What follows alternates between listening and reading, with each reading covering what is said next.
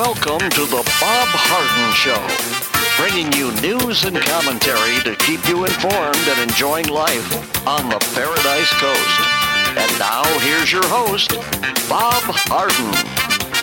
Good morning. Thanks so much for joining us here on the show. It's brought to you in part by the good folks at Johnson's Air Conditioning. Johnson's Air Conditioning is Naples' longest established air conditioning company. I hope you give them a call. The website is johnsonsairconditioning.com. Also, brought to you by Life in Naples magazine. Be in the know and stay up to date by reading Life in Naples. The website is lifeinnaples.net. we have a terrific program for you today, including uh, special guest William Yeatman. He's a senior legal fellow with the Pacific Legal Foundation. Michael Cannon is the director of health policy studies at the Cato Institute. Bob Irzyk is the director of uh, public relations at St. Matthew's House. Look forward to that conversation, as well as Larry Bell, endowed professor at the University of Houston in space architecture and author of many books. He also writes a column for Newsmax.com. It's called On Point. We'll visit with Larry as well.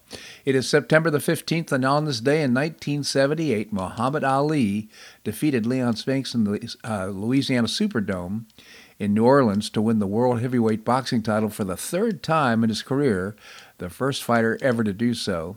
Following his victory, Ali retired from boxing only to make a brief comeback two years later. He once claimed that he could float like a butterfly and sting like a bee, left the sport permanently in 1981. He was born Cassius Marcellus Clay Jr. in Louisville, Kentucky on January the 14th, 1942. The future world champ changed his name to Muhammad Ali in 1964 after converting to Islam. He earned a gold medal in the 1960 Olympic Games in Rome and made his professional boxing debut against Tony Hunsaker in October 1960. he won the bout in uh, six rounds. On February the 25th, 1964, he defeated heavily uh, favored Sonny Liston in six rounds to become the heavyweight champ, af- after which he famously declared, I am the greatest. I could just hear those words still ringing in my ears as he said that. During the Vietnam War, Ali refused to induct, be inducted into the U.S. Armed Forces, and in 1967 he was convicted of draft evasion and banned from boxing for three years. He stayed out of prison as his case was being appealed, returned to the ring in 1970, knocking out Jerry Quarry at Atlanta in the third, third round. On March 8, 1971, Ali fought Joe Frazier in the fight of the century and lost in 15 rounds, the first loss of his professional boxing career. In June 1971, the U.S. Supreme Court overturned his conviction for evading the draft. At a January 1974 rematch at New York City's Madison Square Garden, Ali defeated Frazier in 12 rounds. In October that same year, an underdog Ali bested George Foreman and reclaimed his heavyweight championship belt at the heavily hyped Rumble in the Jungle in Zaire with a uh, knockout in the eighth in the eighth round. On February uh, 15, 1978, in Las Vegas, an aging uh, Ali lost the title to Leon Spinks in a 15-round split decision. For Spinks, it was uh, who was born in 1953 and uh, won a gold medal in boxing in the 1976 Summer Olympics in Montreal. The fight was just the eighth of his professional career However, seven months later, on September the 15th, Ali won the title back in a unanimous 15 round decision. What a career, huh? In June 1979, he announced he was retiring from boxing. On the October 2nd, 1980, he returned to the ring and fought heavyweight champ Larry Holmes, who knocked him out in the 11th round after losing to Trevor Berbick on uh, December the 11th, 1981. Ali left the ring for the last time with a record of 56 wins, five losses, and 37 knockouts. In 1984, he was revealed to have, revealed to have Parkinson's disease. Makes me wonder perhaps that disease didn't develop as a result of his bo- boxing career. Ali died on June the 3rd, 2016. Spinks retired from boxing in 1995 with a record of 26 wins, 17 losses, and 14 knockouts, and he died on February the 5th, uh, 2021 the great uh, Muhammad Ali. He certainly he was. Uh, he marched to his, the beat of his own drum for sure. A really interesting guy. Well, Brightline announced it will begin operation of its 170 mile rail service to Orlando, which includes stops to Miami beginning 20, uh, September the 22nd. Uh, opening Orlando fulfills our ultimate business model, Brightline President uh, Patrick Goddard said in a statement, we have seen incredible enthusiasm from the business and tourism industries eager to travel between Central and South Florida. The high speed train is expected to connect both South Florida cities such as Boca Raton, Fort Lauderdale, and West Palm Beach to both locations. Estimated travel time between Miami and Orlando is three and a half hours, according to Brightline. Now, I first read this article. I said, oh, no, don't tell me we're going to build a high speed, speed rail. Well, we do have a high speed rail, which is kind of interesting. The costs are extremely reasonable, in my opinion. And also, along with Orlando service into Tampa, is expected to begin in the near future as well. So, again, the name of the uh, uh, is Brightline. I don't have a number here to call to check into it, but uh, uh kind of interesting. We already have one, so we're not going to spend billions of dollars as they're doing in California to build a high speed high speed uh, rail. Well, federal prosecutors have brought charges against Hunter Biden, the son of Joe Biden, related to gun possession and drug use, according to the court documents. Hunter Biden was in, indicted on Thursday in Delaware federal court, facing three counts related to possession of a firearm while using narcotics. Two of the counts are associated with Hunter Biden's alleged completion of a form in which he stated he was not using illegal drugs at the time of purchasing a Colt Cobra re- revolver in 2018. The third count accuses him of possessing a firearm while concurrently using narcotics.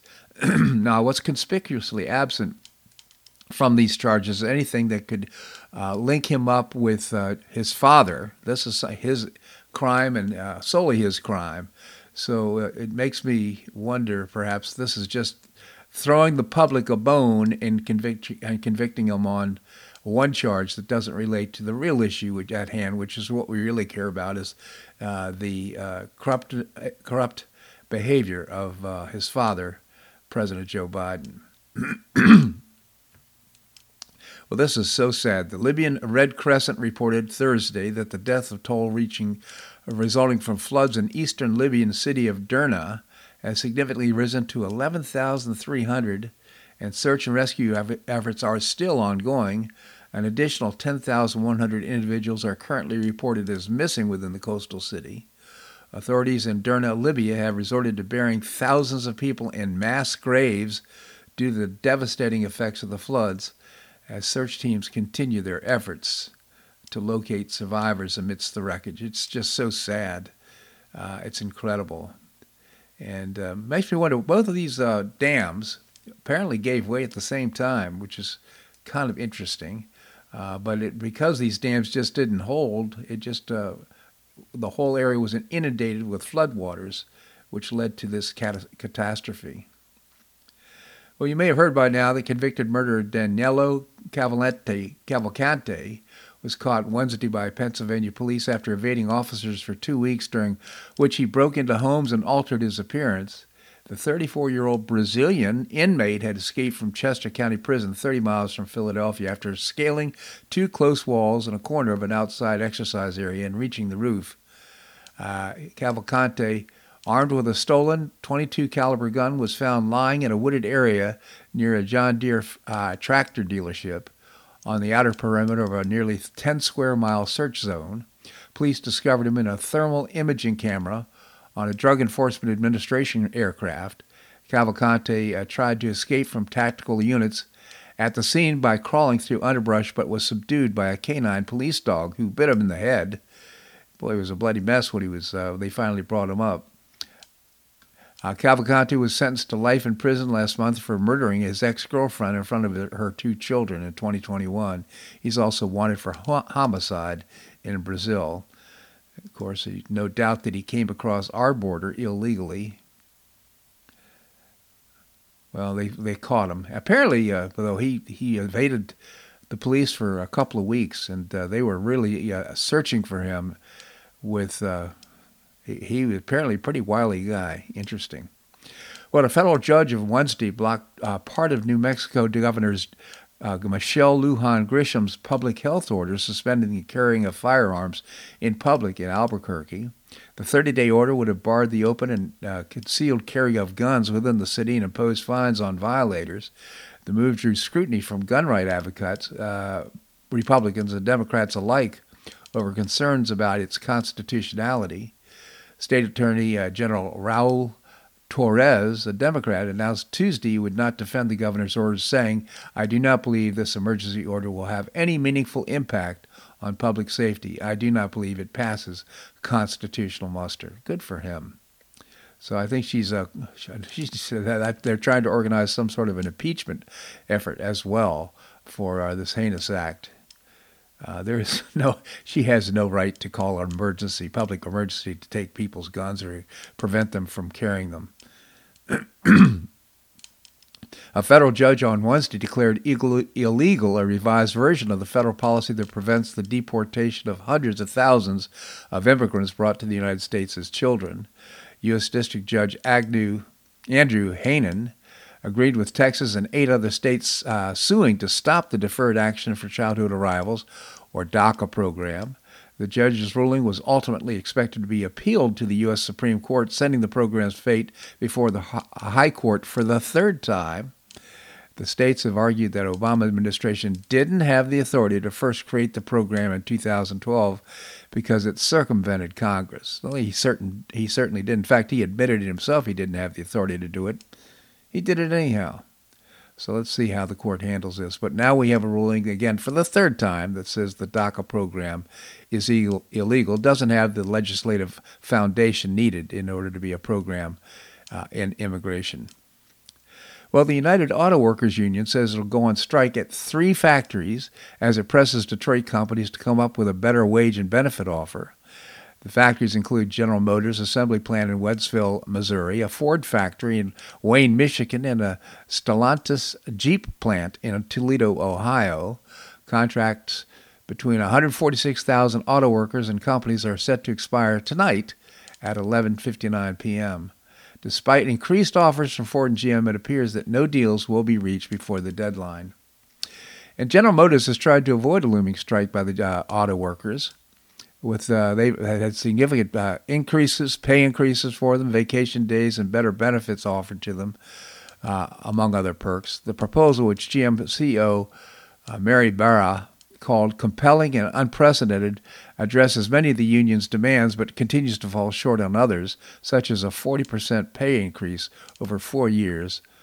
Uh, Ford sources uh, said the automaker would have lost $14.4 billion over the last four years if the current demands had been in effect, instead of recovering uh, or recording nearly $30 billion in profits.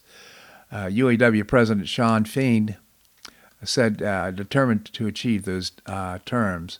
The source who agreed to speak on condition of anonymity uh, due to the ongoing discussions, also pushed back on the UAW's arguments that members aren't making a living wage. He said the average compensation under Ford's current proposal for first-year uh, UAW workers and employees would be is, would be $132,000, including $92,000 in cash and $17,000 in health care coverage. So these uh, auto workers, I think, are doing pretty well. I don't know about you, but we're all going through a difficult time with inflation and what's happening with the uh, Bidenomics. Uh, but these, first of all, I think is going to be. I, I wouldn't surprise me if we had a sustained or prolonged strike here because I don't think the auto workers or the automobile manufacturers can afford uh, these steep prices uh, for labor at this time as we're kind of heading into a recession as it appears. This segment of the show brought to you by the good folks at Johnson's Air Conditioning, Naples' longest established air conditioning company. I hope you'll visit johnsonsairconditioning.com. Also brought to you by Life in Naples magazine. Be in the know and stay up to date by reading Life in Naples. The website is lifeinnaples.net. Coming up, we're going to be visiting with William Yeatman. He is a senior legal fellow with the Cato Institute. I'm sorry, with the Pacific Legal Foundation. That and more right here in the Bob Harden Show on the Bob Harden Broadcasting Network.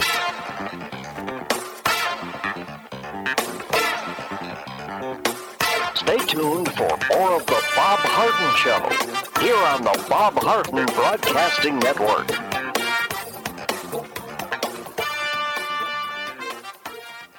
I'm Bob Harden, the host of The Bob Harden Show. One of my favorites for breakfast or lunch is Lulabee's Diner, providing great service, fabulous food, and a rockin' good time. Lulabee's Diner is a throwback to the 60s, complete with great music and a fabulous 60s decor. What I like best is a blend of great food, great value, and terrific service. Most of the friendly waitstaff has been part of Lulabee's for years. I enjoy the great choices for breakfast and lunch, and you'll find the menu has everything and anything to satisfy your taste. Lulabee's offers catering, party platters, lunch boxes, and more. Lulabee's Diner will quickly become one of your favorites for breakfast or lunch. No reservations are needed. Check out the website at lulabees.com and stop by Lulabee's Diner, open from 8 a.m. until 2 p.m. seven days a week. Lulabee's Diner in the Green Tree Shopping Center at the corner of Immokalee and Airport Pulling Roads. Stop by Lulabee's Diner for fabulous food and for a forever cool rockin' good time.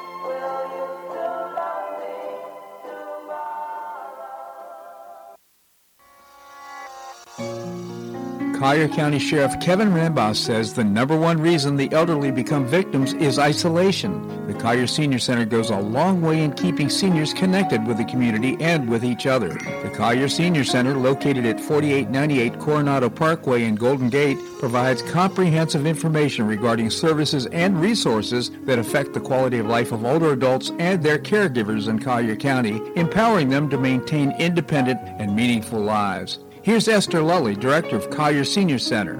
Everyone, every senior is welcome. There's diversity there. It's vibrant. It's a caring atmosphere. So there's a reason we offer the services and programs that we do. We want to help enrich the lives of senior members and provide support to their caregivers. Want to find out more? Visit collierseniorcenter.org. That's collierseniorcenter.org. Or call the Collier Senior Center at 239-252-4541. That's 252 4541.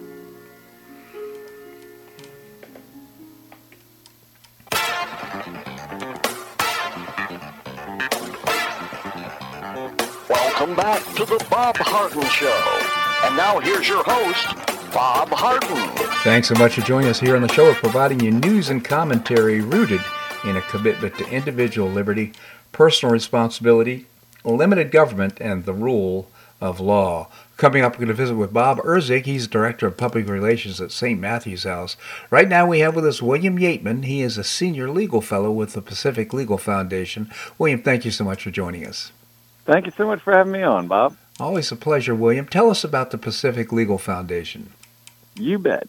We're a legal nonprofit, and we defend Americans for free from government overreach and abuse which helps us all, quite frankly, in making sure that that we're living, are trying to live in a free society. So um, let's talk about what's going on. That we're uh, quickly approaching September the 30th, and that's the day that uh, uh, we're gonna we don't have any kind of a spending deal in place. So, can you give us an update? Indeed. So, uh, just the big picture here is, is that we've got a baseline for spending.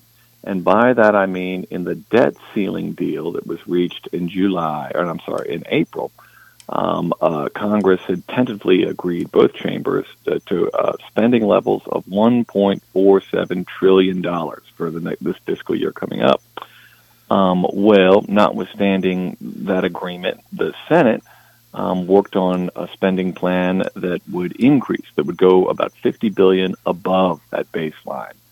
Um, the House or House leadership, House Republicans, in turn, they're eyeing about 115 billion dollars less um, than that baseline. However, I will note here um, the money that the, the the money that the House seeks below this baseline is primarily made up for in terms of clawing back uh, appropriations that were not spent. So mm.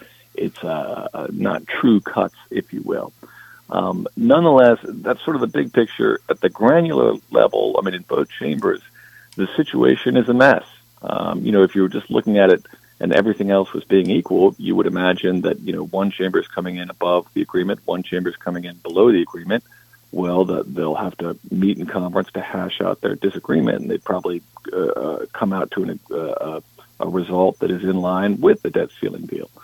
Um, not notwithstanding, notwithstanding, I guess that that logical outcome, um, it's a total mess in both chambers. And the reason it's a total mess in both chambers is that Congress again has not done the hard work of passing an appropriations measure. Um, and, and I, I've belabored this point on many prior Fridays But there's a procedure by which Congress is supposed to undertake this all important task of spending our public money.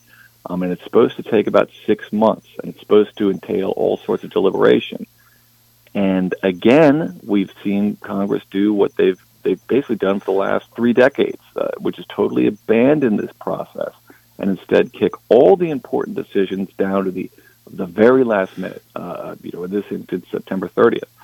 Um, so it is a highly fluid situation. It's uh, at the end of the day, ultimately, I guess it is most likely that they they're both chambers are going to come in, you know, above and below the debt ceiling agreement and then ultimately negotiate, I guess, a compromise that uh, is largely in line with the agreement. Um, but between now and then, it's anyone's guess how they get there. And indeed, it's entirely possible that they don't get there and the government does shut down. And to be sure, I'm not uh, bemoaning, I'm not wailing about a government shutdown. I mean, I do think that life goes on. Yeah. Um, uh, I'm more disappointed that in the 118th Congress, despite Speaker McCarthy's assurances that they would do so, um, Congress has again failed to do the hard work of appropriating. And he's on thin ice. I listened to uh, Matt Gaetz, the uh, uh, representative from Florida, and uh, I think he's ready to pull the plug with regard to McCarthy and uh, asked for his replacement.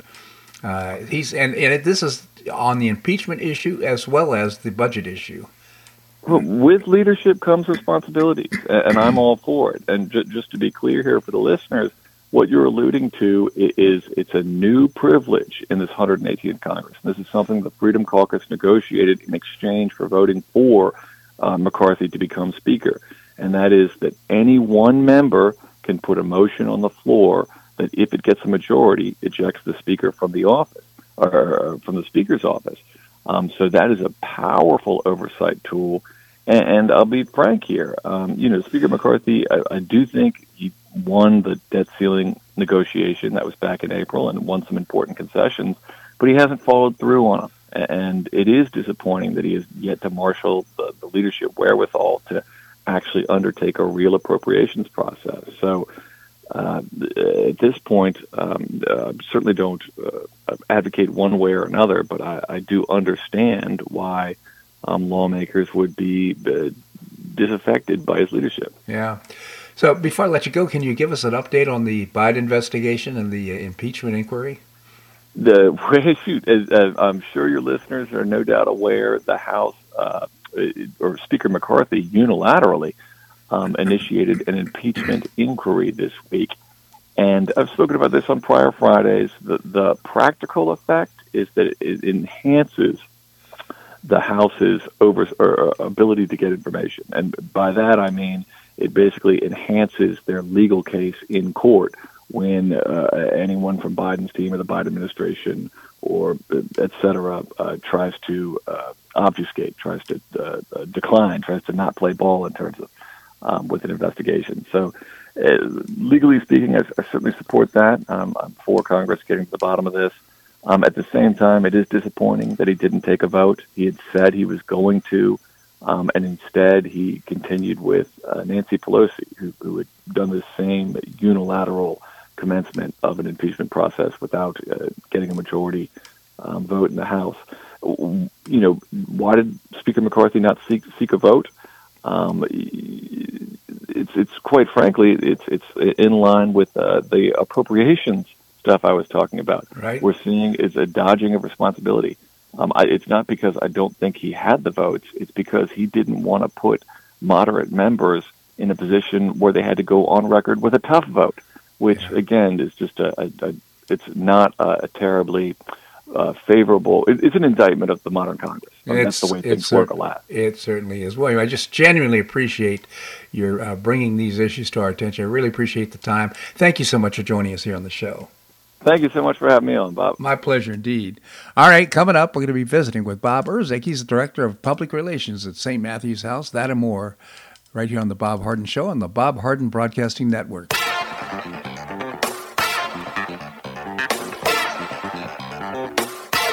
Tuned for more of The Bob Harden Show here on the Bob Harden Broadcasting Network.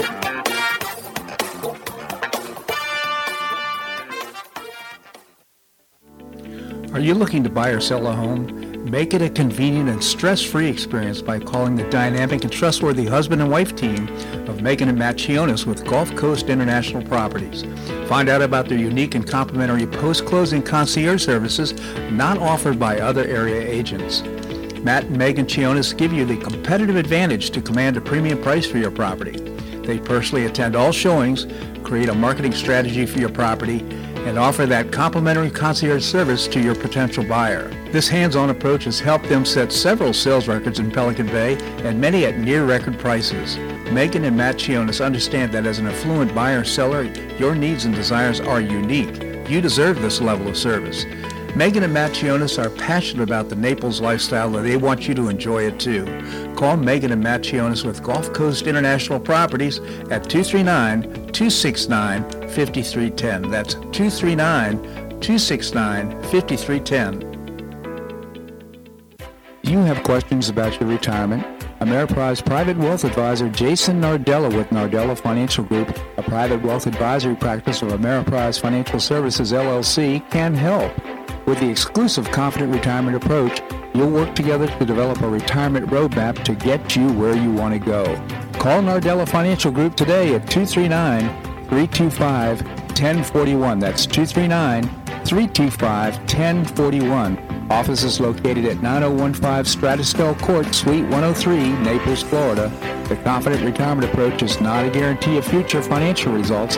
Investment advisory products and services are made available through Ameriprise Financial Services, LLC, a registered investment advisor.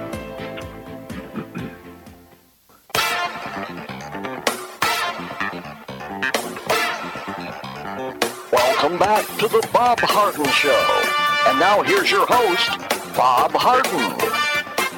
You know, selling a home can be a stress, stressful event, and buying a home as well. And uh, somebody you want on your side is the husband and wife team of Megan and Matt Chionis with Gulf Coast International Properties.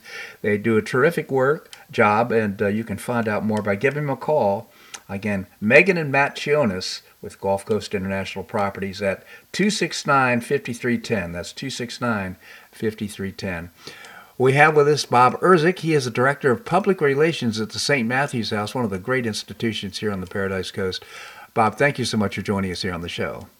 It's my pleasure. Thanks for having me on this morning, Bob. Yeah, for our listeners that may not be familiar with St. Matthew's House, perhaps you could uh, tell us about it. Yeah, definitely. St. Matthew's House has been in existence for over 35 years here in Naples in the Southwest Florida area. And basically, what we focus on is uh, serving uh, folks experiencing hunger, homelessness, and addiction.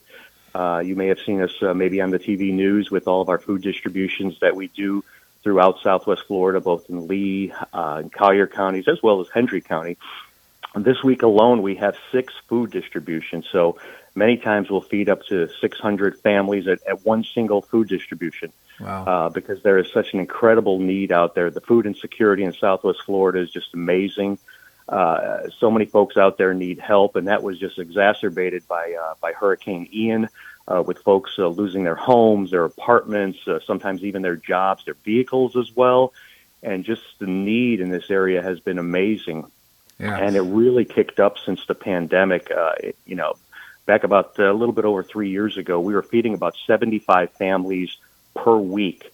That jumped uh, during the pandemic, and, and it currently is at that level as well to from 20 to 25,000 per month. So that gives you an idea, Bob, uh, about the need out there right now in Southwest Florida. Indeed. I, I, do want to mention, though, first of all, that St. Matthew's House is a not for profit and is right. not funded at all by the government. So it very much depends on the support here in the community. Second of all, what I really appreciate about St. Matthew's House is there's accountability. Uh, if once you, if you come into St. Matthew's House program for any of these needs, uh, well, you're held accountable. You you have to make progress. You, everybody's working to get you on your feet and back into the workplace or uh, whatever it might be, and uh, you you you have to be able to uh, demonstrate that you're working to make progress. That is so true. Uh, there are really no handouts. Uh, you know, we help folks get back on their feet, especially like say, for instance, you you, you come to our shelter. Uh, you're allowed to stay there, but but you have to go out and you have to be looking for a job as well at the same time. And we help you. We've got services as well to help find jobs and things. So you're right about that. Uh, we definitely want to help people, but we also want to help them get back on their feet, and that, that's one of the great things that you mentioned St. Matthew's House does. Yeah, and the other thing is you have businesses there uh, that uh, provide job training, so that you, you, people can actually working in the uh, catering business or the uh, restaurant business or the car, whatever it might be, and uh, uh, gain skills in order to get into the workplace. So it's really a terrific organization. The more I talk about it, again, it's just a great organization. Now, Bob, I understand uh, you had personal experiences with Ian and it affected you and your life. I did. St. Matthew's House actually had over 30 employees that were affected by Hurricane Ian to some extent. Uh, my wife and I uh, were also uh, affected by that. We owned a condo uh, on the south end of uh, Fort Myers Beach, right where the big Carlos Pass Bridge is. Mm. And uh, we decided, uh, you know, when we moved into there a few years ago, that we were going to remodel it and put in hurricane impact windows uh, that could withstand 150 miles an hour of wind. So we decided to stay through the hurricane uh, at that time, and we kind of watched everything happen. But we ended up losing both of our vehicles. We had parked them away from the water as best as we could but we watched the water just kind of engulf them and swallow them up, and, and that was kind of depressing. And our condo uh, itself was was perfectly fine. The uh, hurricane windows withstood the wind and the rain of Hurricane Ian, but when we went down to our lobby level, we noticed that. Uh, uh, the storm surge, which was about 12 to 15 feet in our area, just blew through our lobby and destroyed everything, including the electrical panels in our building.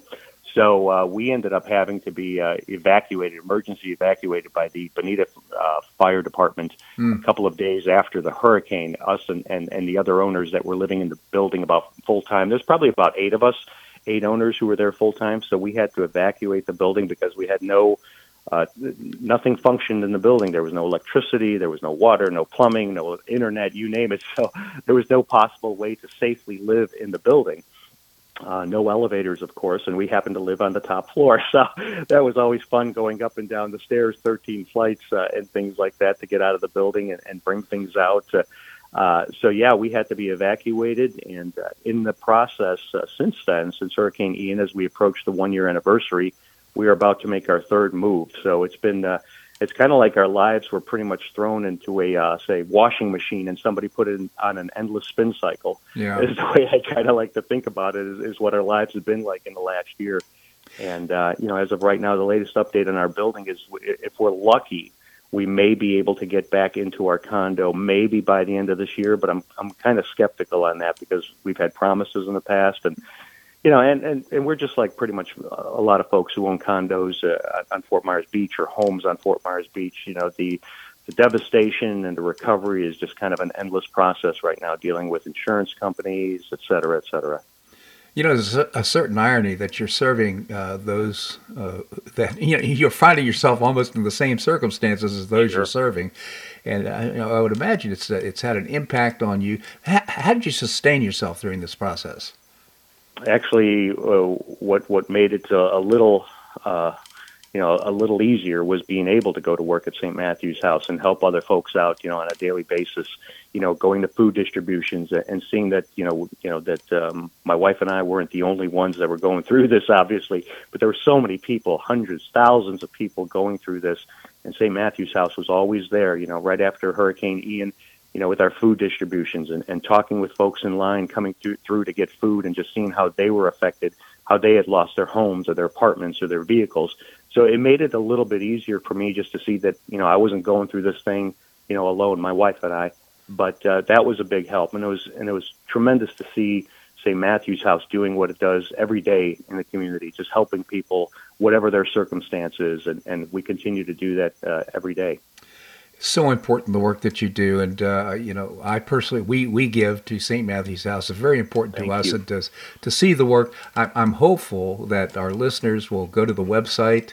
Uh, check it out, make a contribution, I understand the work that's being done because I just to come back to this point, you know, we see cities like uh, San Francisco and others, people laying on the streets, and no accountability.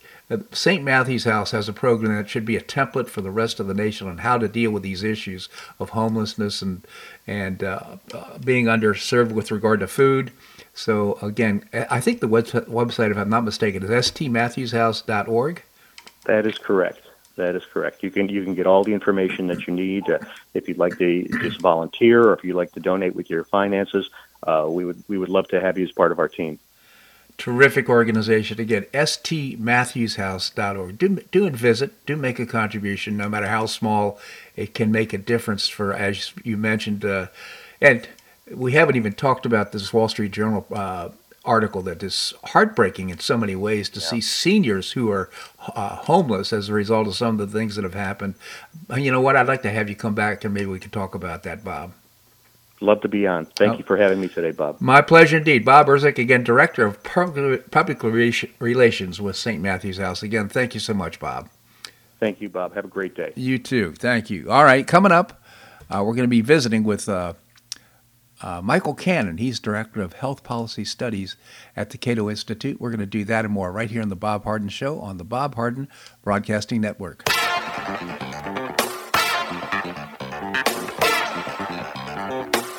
Stay tuned for more of The Bob Harden Show here on the Bob Harden Broadcasting Network.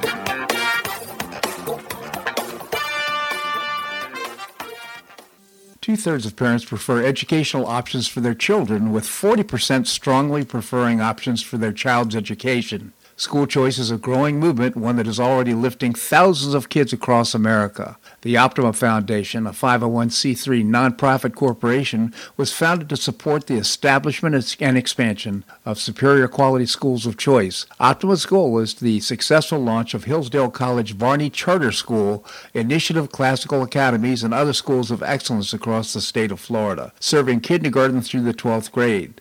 The mission is to train the minds and improve the hearts of young people through a content rich classical education in the liberal arts and sciences with instruction in the principles of moral character and civic virtue. And a terrific product of the process, Naples Classical Academy has already opened here in Naples. You can find out more by visiting the website optima.foundation. Help children in Florida optimize their educational opportunities. Visit www.optima.foundation. Do you suffer from joint pain in your shoulders, hips, or knees? I was suffering from debilitating pain in my knees. On a referral, I saw Dr. George Markovich with the Institute for Orthopedic Surgery and Sports Medicine. He successfully treated my symptoms and pain for several months. Finally, having exhausted all alternatives for pain management, Dr. Markovich and I agreed that surgery was my best alternative. Dr. Markovich replaced both of my knees in 2006, and I now have full range of motion in both knees, and I have no pain. I now play golf and exercise free of debilitating pain in my knees. Don't suffer needlessly with joint pain. Call orthopedic surgeon Dr. George Markovich with the Institute for Orthopedic Surgery and Sports Medicine at 482 5399. That's 482 5399. He did a great job for me and he'll help you too.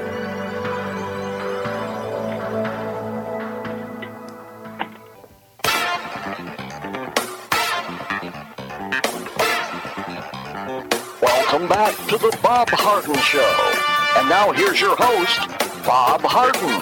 Thanks so much for joining us here on the show. It's brought to you in part by Gulf Shore Playhouse, changing lives through exceptional theater experiences. And you can find out more and get tickets to some great performances. The website is gulfshoreplayhouse.org.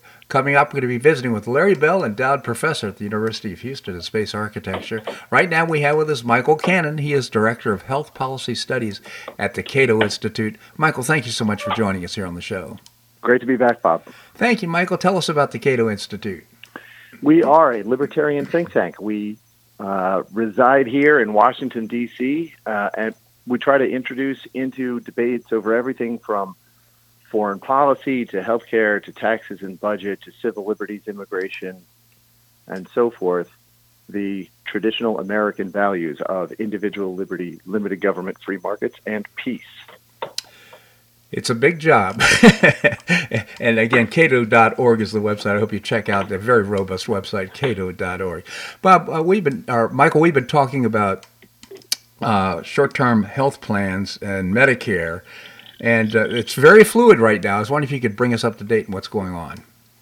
Right. So there are a number of uh, things going on in Washington right now that uh, some of them good, some of them bad, and some of them ironic.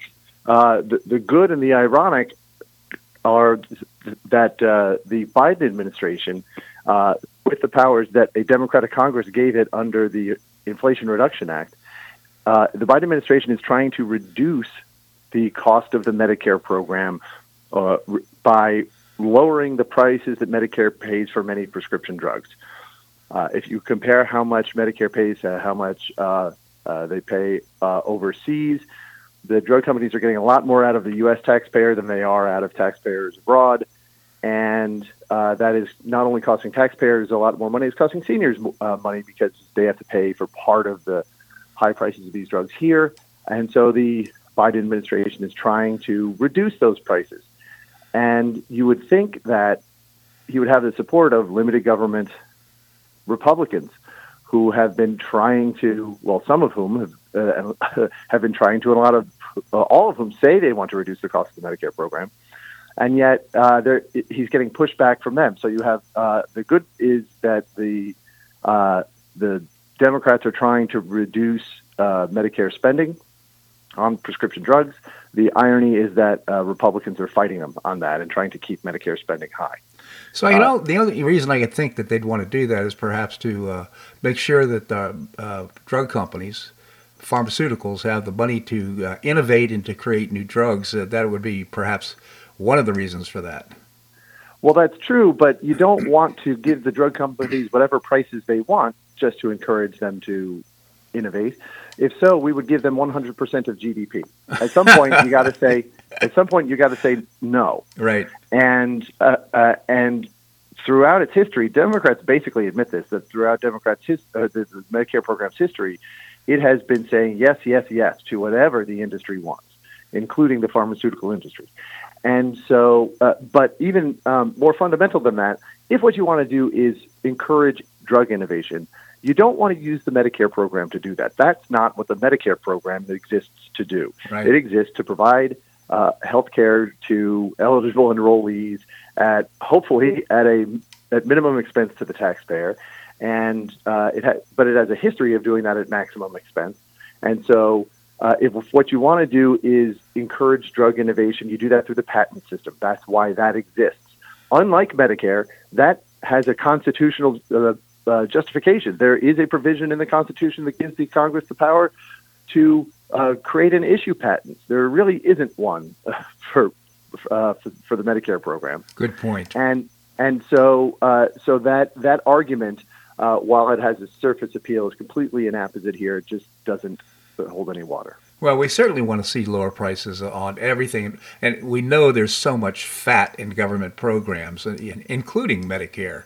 So uh, how about on the front of the whole idea of uh, the Biden trying to eliminate or to reduce the effectiveness of short-term health care programs, short-term uh, health insurance?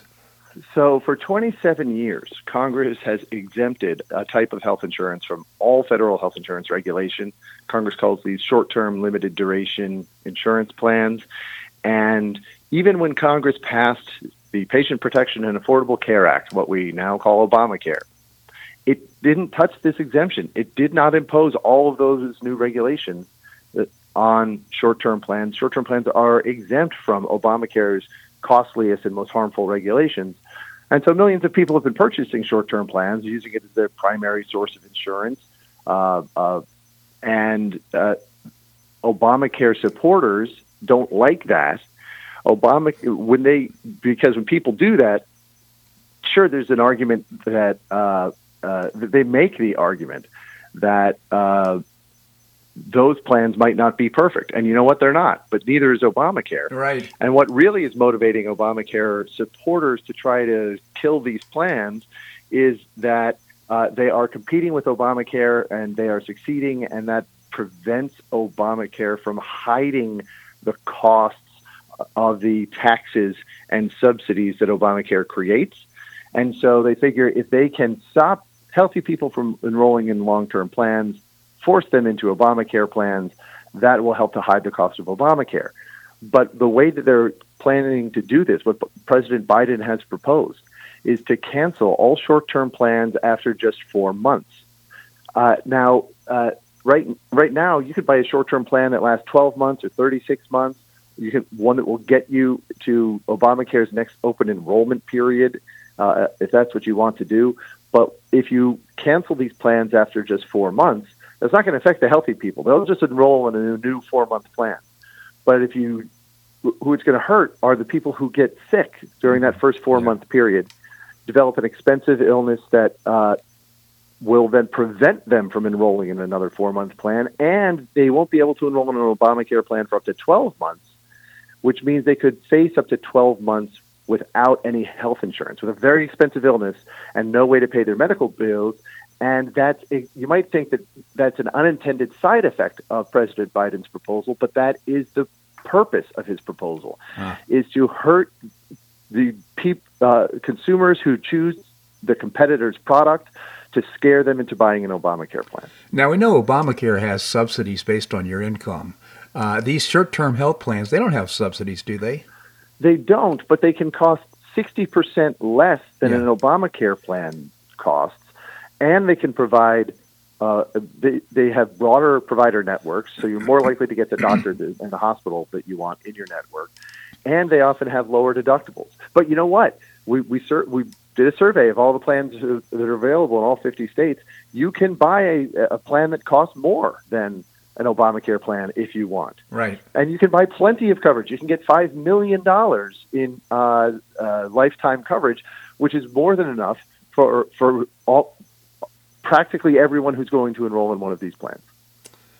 Unbelievable, Michael. So uh, my point was, of course, is that uh, just by this very action by the Biden administration, they're going to actually increase the cost of health insurance uh, for the for the uh, taxpayer.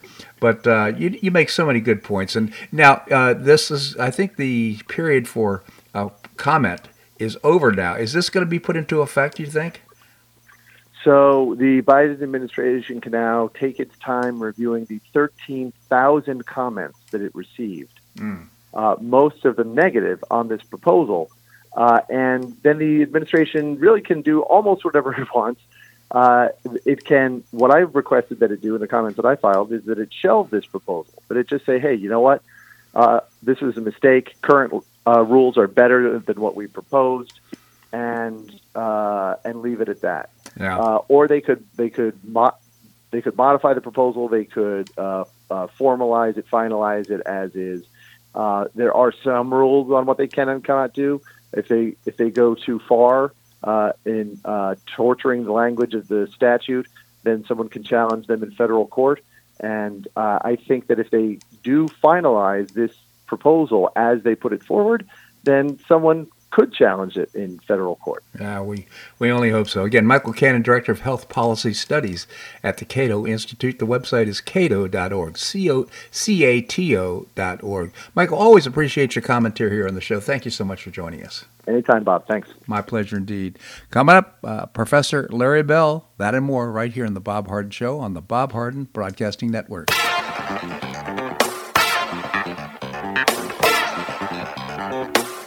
Stay tuned for more of The Bob Harden Show here on the Bob Harden Broadcasting Network.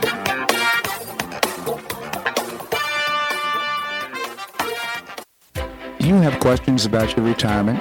Ameriprise Private Wealth Advisor Jason Nardella with Nardella Financial Group, a private wealth advisory practice of Ameriprise Financial Services LLC, can help.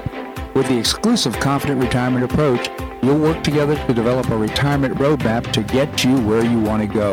Call Nardella Financial Group today at 239 325 1041. That's 239 325 1041 Office is located at 9015 Strada Stell Court, Suite 103, Naples, Florida. The Confident Retirement Approach is not a guarantee of future financial results. Investment advisory products and services are made available through Ameriprise Financial Services, LLC, a registered investment advisor.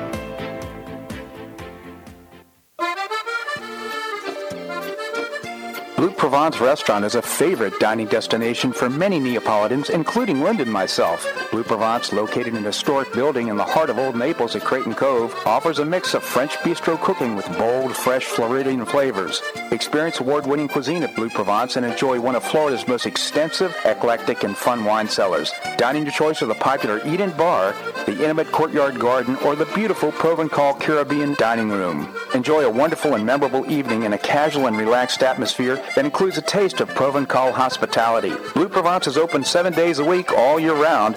Visit bleuprovencenaples.com for reservations, everyday specials, and coming events. That's bleuprovencenaples.com or call 261-8239. That's 261-8239. Bleu Provence French Restaurant in the heart of Old Naples.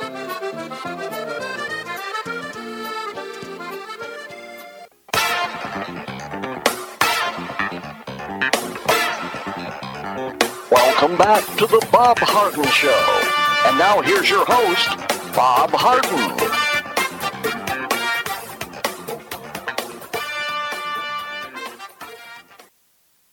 You know, I'm sitting here talking to myself. I've got to pot out the microphones. The second time I've done this this week. Nevertheless, uh, again, uh, this segment of the show brought to you by the Foundation for Government Accountability. The website is thefga.org.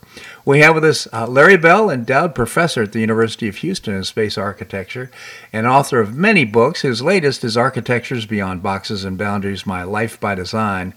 He also writes a column for Newsmax.com. It's called uh, on point, and uh, just encourage you to check it out on Newsmax.com. Professor, thank you so much for joining us here on the show.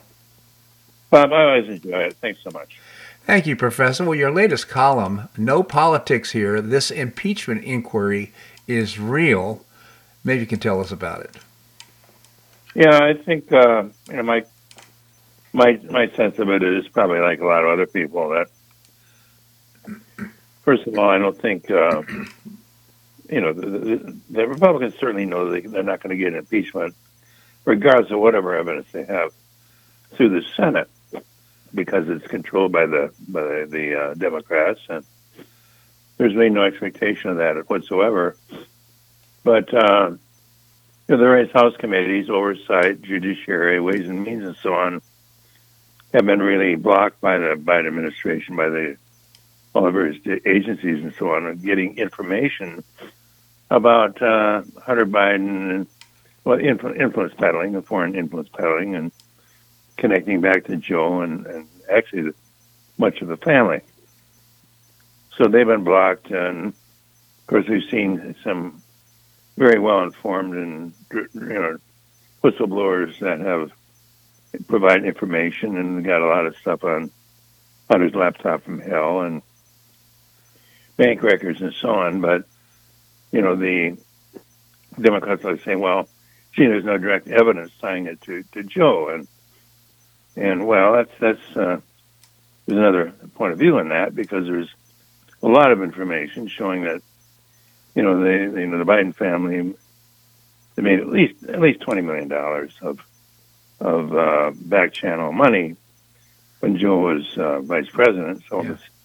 Apparently still flowing. So the purpose of the impeachment inquiry is that that it gives more muscle to the investigations, which is now really joined at the hip. They've there's now a, a, a joint investigation among those, particularly those three those three different committees, to uh, be able to go after some banking records and other records. This is, you know, they originally went through the suspicious activity reports that are reported by banks as you know fishy looking transactions, and there's there's about 170 of them on on on, on Hunter Biden and and the Uncle Jim Biden and so on, which is you know very very few people have have any suspicious activity reports, much less maybe a couple. There's 170 of them. Right and and so,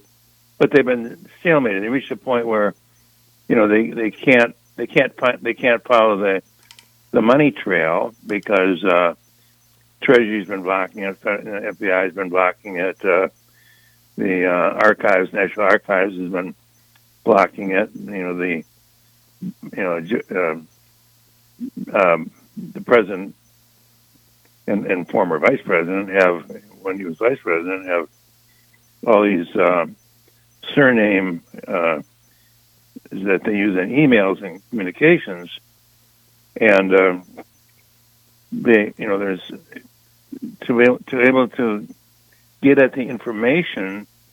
Uh, it's been impossible. Uh, mm-hmm. they they reach a point where they, they hit a wall. So the whole point of the inquiry is really to get information. They've they've got a lot of it, and but it's a point now of, of having the, the muscle to follow the money to see if it leads to foreign bank accounts and other you know other uh, matters that uh, will will will really reveal what's going on. Well, you know, uh, Professor, this it's just so disturbing to think that uh, right now you, would mentioned that the Senate there's probably no chance of getting this through the Senate, the impeachment uh, and finding him guilty.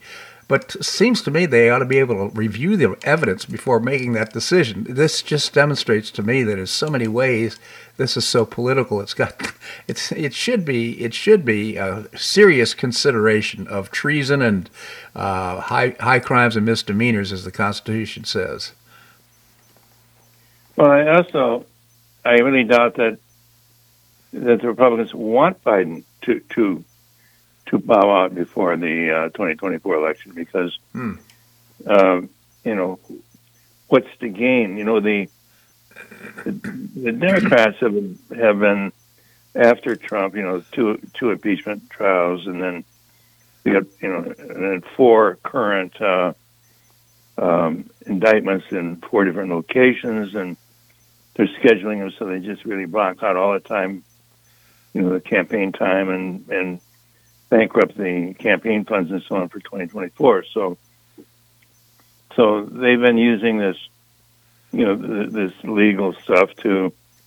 I think I think they could say one one goal is to find Trump guilty and yada yada yada. But I think the larger goal is really to make him unelectable.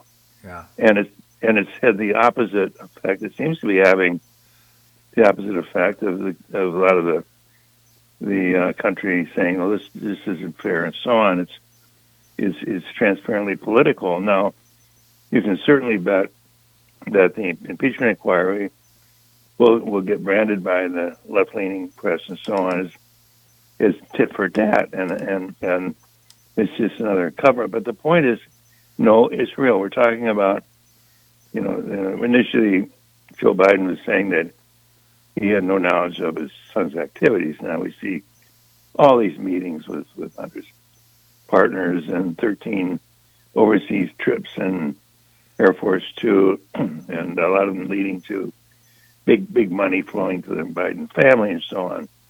So then it's then it morphs to well, there's no evidence that Joe had any direct and you uh, know, connections with this.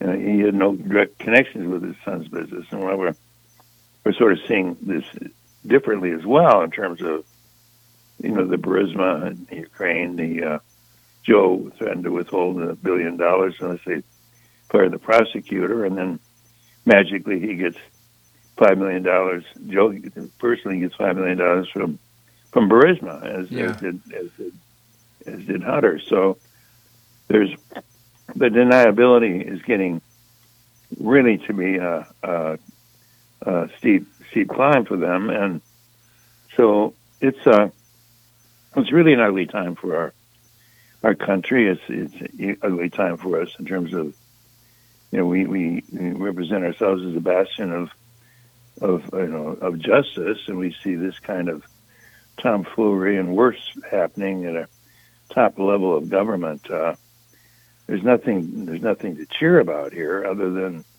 maybe uh, we'll come out of this stronger. We can only hope so. Again, Professor Larry Bell, endowed professor at the University of Houston of Space Architecture and author of many books. His latest, Architectures Beyond Boxes and Boundaries. I hope you'll check it out. Uh, give it a read. It is really fantastic. Professor, always appreciate your commentary here on the show. Thank you so much for joining us. And Bob, thanks back. Always a pleasure. Thank you, Professor.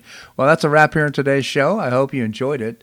On Monday, we're going to have terrific guests, including Marc Schulman, the founder and publisher of HistoryCentral.com, uh, Larry Bell, President Emeritus of the Foundation for Economic Education, Jim McTague. Jim is a former Barron's Washington Bureau Chief and author of many murder mysteries. Always appreciate your comments on the show. You can send me an email at bobharden at hotmail.com. Also, if you enjoy the show, I hope you'll pass on the word to your friends. That's one of the ways we support our advertisers. I really appreciate you tuning in and listening to the show. I hope you make it a great day on the Paradise Coast or wherever you are. Namaste.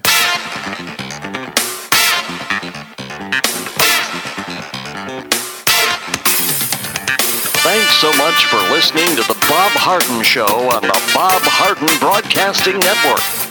For more information and audio files of previous shows, visit www.bobharden.com.